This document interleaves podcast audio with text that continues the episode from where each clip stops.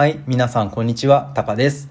今日は突然なんですが、アイヒマン実験という実験について、えー話をしたいなと思います。えっ、と、アイヒマン実験って皆さんご存知ですか？ちょっと知らないっていう方は、えー一回皆さんの母国語で、まあ、英語であれば英語、えーフランス語であればフランス語でですね、えー一回 Google で調べてみてください。アイヒマン実験というのは、えー有名な心理学の実験で、確か、えー僕の記憶によるとイェール大学で行われた実験だったと思います。えーこの実験は、えー、と人がどれぐらいこう集団の圧力に負けてしまうのか例えば自分の上司自分のボスとか自分のプロフェッサー自分の教授がですね、えーこれをやれって命令したらどれぐらいのことを人間はやってしまうのかというような、えーまあ、そうですね。その会社とか自分よりもこう身分が上の人からの圧力に人間はこううん、どう立ち向かうのか立ち向かうっていうか人間はどういう行動をとるのかというような、えー心理学の実験です、えー詳しく英語で説明することは僕の英語力では、えー不可能ですので、えー、としっかりと知りたいという方はぜひ Google で検索してみてください。はい。アイヒマン実験って何なのっていうことなんですが、えーあくまでもこれ日本語で説明させてください。アイヒマン実験というのはその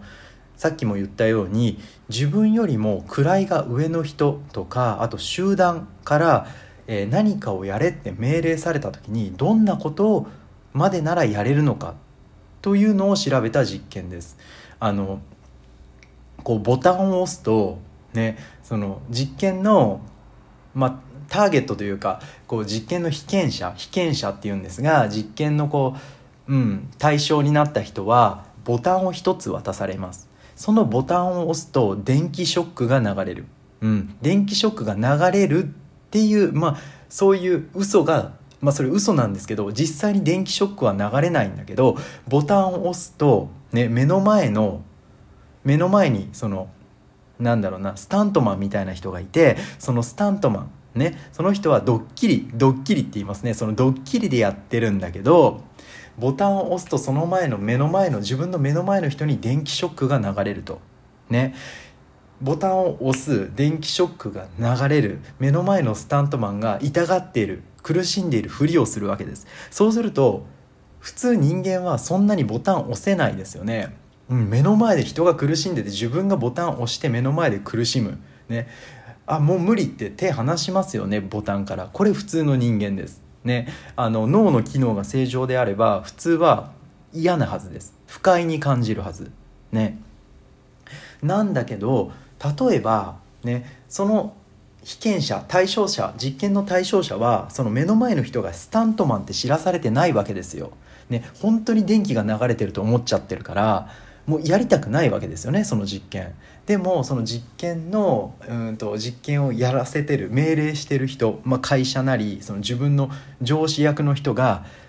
あの黙って続けなさい黙ってボタンを押し続けなさいっていうわけです。ね、そうすると多くの人は目の前で人が苦しんでる。自分がボタンを押して人が苦しんでるんですよ。自分がボタンを押して目の前で人が苦しんでいるにもかかわらずねボタンを押すんですよ、うん、で上司がもっと電気のレベルを上げなさいって言うと目の前でスタントマンが思いっきり苦しんでるのに苦しんだフリーですよ。苦しんだフリーをしているのにレベルを上げた電気を与える。ね。あの中にはその実験中にね涙を流しながらもう僕はこんなボタンを押したくない。私はこんな非人道的なことはできない。できないって言いつつもねその圧力に逆らえずにボタンを押してしまう。という人が、えーたくさんいたと。いうのが、まあ、この実験ですよね。うん、なんかすごい怖い実験でこうなんか恐ろ恐ろしいなっていうか、うん、なんかちょっと嫌な感じの実験なんですけどまあまあまあまあこれは電気ショックということなんですごくこうなんだろうなこう非人道的な感じがしますけどこう普通のあの仕事で考えたらどうですかね？皆さん自分の仕事で考えてみたらどうですかね？例えばねあの上司がねうん。なんかこううーんそうだな。うんといい例えが思いつかないな。例えばね学校の先生がね学校の先生がねあの自分はこの教科あとこの単元に関してこれは教えた方がいいと思った、うん、これは子どもたちのために教えるべきだと自分は思った、ね、でも会社の考えで学校の考えで自分の先輩上司の考えでそれはやっちゃダメだって言われた、ね、でもどう考えても、ね、教えた方がいいことってあるじゃないですか。子どもたちにね知っておいた方がいいこと。ねあるじゃないですか。例えば自分のクラス自分の担当のクラスの子供がねいじめをやってる。明らかにいじめられてる子がいる。明らかにいじめられている子供がいると。それを先生たちの会議ミーティングで報告したらそれは世間に公表しちゃいけないと言われた上司からね。その中で自分はねその会社に勤めてその学校に勤めていて、うん、自分にも家族があって自分にも子供がいて給料はこれからもらっていかなきゃいけないわけじゃないですか自分は。それでもいややっぱり隠蔽なんて絶対良くないねあの目の前の子供を救いたいって言ってあの内部告発みたいなことができる人っていうのは、まあ、本当に少ないんだよっていうことですよね。うん、この、まあ、ちょっとねこの実験の趣旨とは、えーと別かもしれないんですがその実験自体はこうね、痛みを与えるっていうことで不快を取り除くということではないのであの実験の趣旨とは違うかもしれませんがその自分の上司からの圧力とかこう世間全体からの同調圧力みたいなものっていうのは、え自分たちが思ってるほど強いっていうことを、まあ、僕たちは知ってておいた方がいいですよね。うん、そのニュースを見るとねそのテレビのニュースであの学校がいじめを隠していました。隠蔽というんですが日本語で隠蔽と言ったりするんですけど難しい言葉でね。つまりこう隠してたっていうことです。嘘ついてた。いじめはないんだよって嘘ついてたっていうことです。うん。そういうニュースってねあの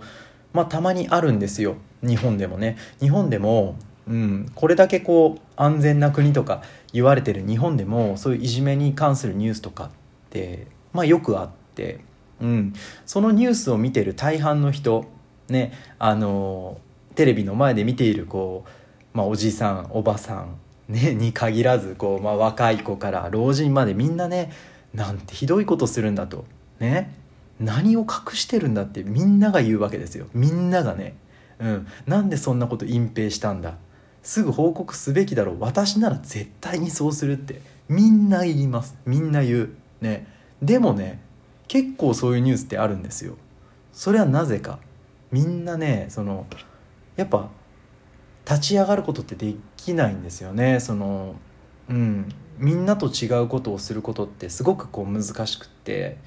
うん、みんなが白だって言ったものっていうのはなかなか黒だって言えないんですよね。うん、特に日本人っていうのはあのこれは文化的にあの少しこう難しい話になってしまうかもしれないんですが日本人っていうのはこうどちらかというとこう宗教、まあ、神様ですよね。その神様を信じてるっていうよりも人間同士のつながりとかをとてもこう信じてる。ところがあるんですよ。うん、その神様に祈るよりも周りの人たちに頼ったりとかあの、うん、神様がこう言ってるからこうしようとかじゃなくてねあの学校の先生がこう言ってるからとか自分のこうなんだろうお母さんがこう、まあ、お母さんっていうか親がこう言ってるというか、まあ、世間的に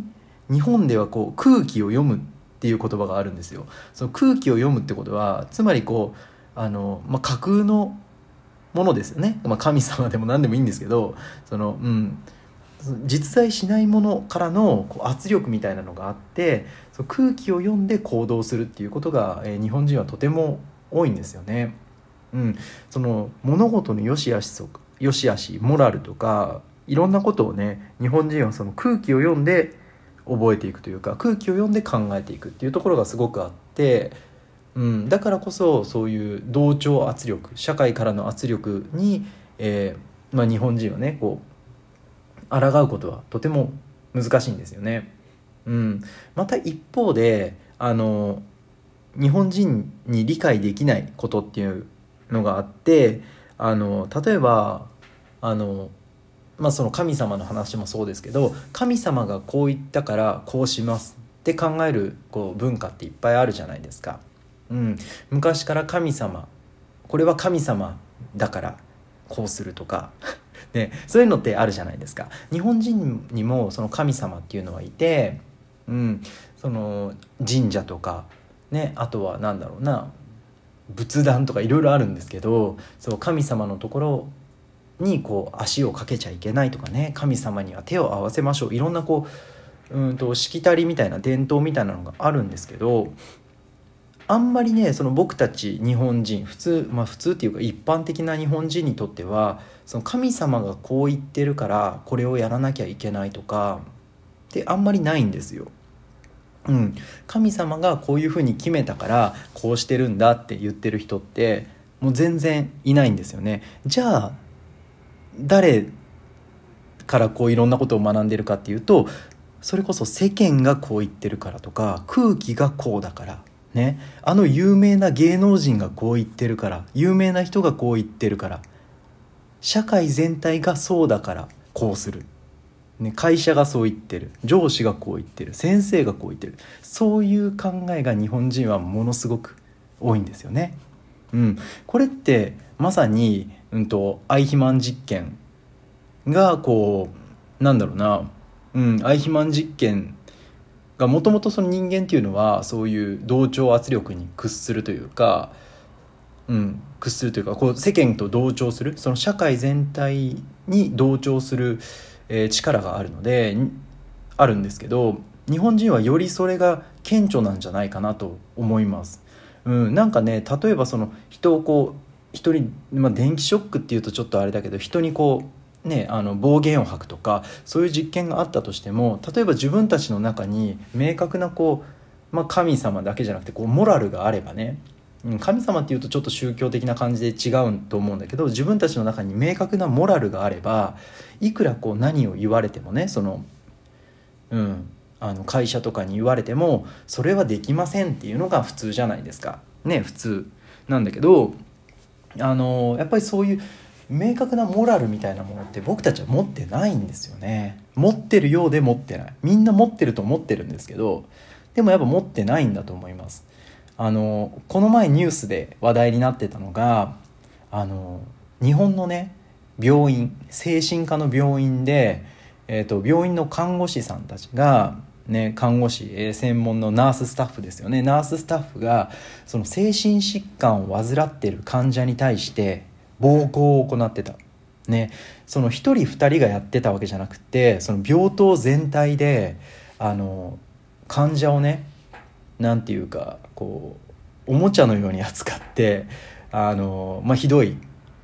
ことをやってたっていうようなことがありました。えー、それでこう、まあ、看護師さんたち看護師さんっていうかその、ね、容疑者の人たちはあの、まあ、捕まったわけなんですけどその人たちってね本当普通の多分看護師さんだったみたいです。僕もよくわかんないんだけど普通の看護師さん。おそらくそこの病院で働いてなければあのその人たちは看護師としてのキャリアを、えー、歩んだと考えられてます。考えられてますっていうか うん、か歩んだんじゃないかなと思います。誰か一人がそうだったというよりもなんかそういうふうにあのそこではやるのが一般的だったっていうのが、まあ、そこではそういうもんだっていう感じだったらしいです。みんなが同じようにそうやって口を揃えて言ってたらしいです。うん。まあ確かにあのその事件がいいこととか悪いこととか僕はそういう話してませんよ。その 僕は今そういう話じゃないですよ、うん、それちょっとあの勘違いしないでほしいんですけど、うん、あの賛同するとかしないとかそういう話じゃなくってあのなんだろうな特にそういうまあ、仕事場就職してくる看護師ね、資格がある人が就職してくるわけですからランダムに入ってくるわけじゃないですかランダムに入ってきた人たち全員がねなんでそんな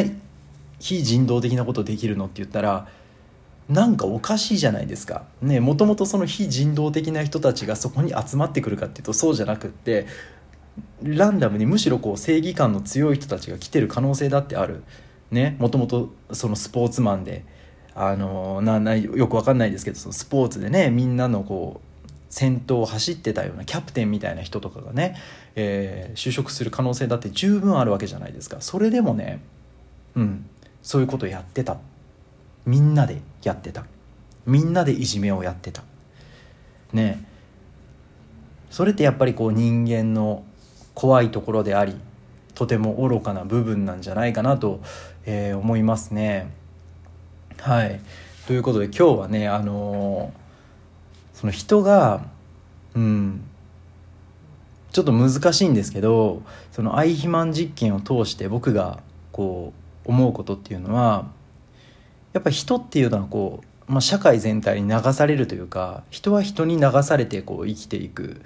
えー、生き物なんじゃないかなと思います。うん、その一匹狼みたいなのにやっぱり憧れるんですけど一匹狼っていうのはみんながこうやったとしても自分はこうだから俺はこうだからみたいなね。そのナルトで言うとサスケみたいな感じかな。サスケってそうじゃないですか。ね。みんながそのなんだろうほかげになりたいとかうんとあとは何だろうな。なんかこうあのほかげになりたいとか、えっと、ほかげの里を守りたいとかねあのやってる間にねサスケはね俺の俺は俺の道を行くんだみたいな俺は復讐をするんだみたいな感じじゃないですか。ねまあ、ああいうのにああいうちょっと中二病っぽいのに憧れたりもするんですけど結局ね人間っていうのはあのその同調圧力みたいなのに屈してしまう生き物なんですよね。うん、あの上司がこうだと言ったらなかなかそれをえ覆すことっていうのは難しいんですよね。でもねでも僕が思うにそれが難しいってことが分かってればね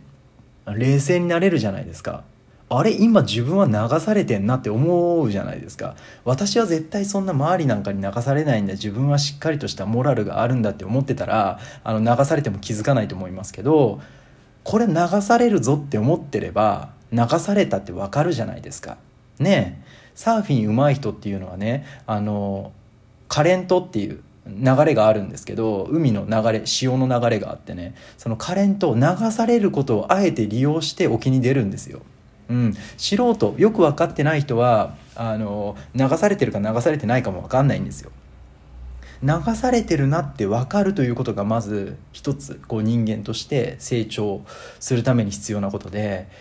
そうもともと人間はあ流されるんだ空気に流されるんだ同調圧力にはあの負けてしまうんだっていうことを知ってればねうんあ自分は流されてるなって、えー、気づくことができるんだと思います。はいということでねあのなんで僕がこの話をしようかなって思ったというとねあの結論としては、まあ、ここまで聞いてくださってる人どれぐらいいるか分かんないですし僕の内容をね、えーと、どこまで把握してる人がいるかっていうのはちょっと分かんないんですけどあの、まあ、オチとしてね一つだけ、えー、最後になんで僕がこの話をしようかっていうことを、えー、お伝えしておくとあの GoTo イート GoTo キャンペーンっていうのがあの日本ではあって、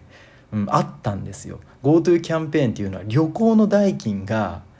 政府からサポートしてもらえるよっていうものです。旅行に行くとお金がもらえるっていうことですよ。つまり、うん、今まで旅行に行った今までの金額よりも半額以下で旅行に行ける。だからみんなバンバン旅行行こうよっていうそのお金使いましょうよっていう経済対策ですよね。GoTo トラベルかな？GoTo トラベルっていうのが行われてものすごい人たちが GoTo トラベルで利用したんですよ。そしたらどうですか？今その COVID が第3波とか言われてるじゃないですかね。うん。まあそりゃあの感染症っていうのは人が接すれば接するほど人の移動が激しくなれば激しくなるほど、えー、広がるのが感染症だからまあそりゃそうだということですよね。まあそんなことは分かってましたよね。やるよりやらない方がやらないよりやる方が広がるに決まってますよね。そのどれぐらい広がるかっていうことは分かんないにしてもやらないよりもやる方が広がりやすくなる。それまた当たり前ですよね。うん。みんなそんなこと分かってるんですよ。みんな分かってるんだけど GoTo トラベルというこう大義名分を背負ってね。あの飲食店を救うんだ、うん、観光業界を助けるんだ。サポートするんだ。なんかそんな風に正義感を持っちゃってねみんなで。使わない人はむしろダメみたいな感じの空気があったんですよ。えなんで GoTo トラベル使わないの？ねえ。お金使ってあげなきゃ。飲食店のためにお金使ってあげなきゃ。苦しんでる人いっぱいいるんだから。みたいな空気がねあったんですよ。うん。でもねあの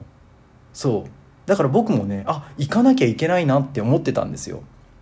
まあ僕行けないんですけど。そうそうそう。あの、まあ、何が言いたいかっていうとねこれ完全に嫉妬なんですよ。僕のね。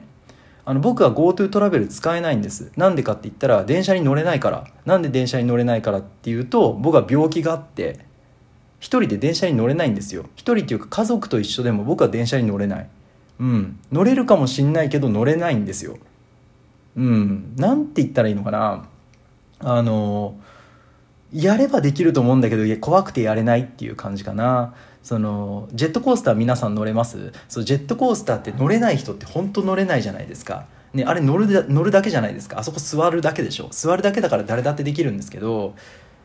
でも乗れないじゃないですか怖くて。それと一緒で僕も僕は電車に乗れないのであの GoTo トラベルできないんですよ、うん、高速道路も嫌いだしトンネルも嫌いだし。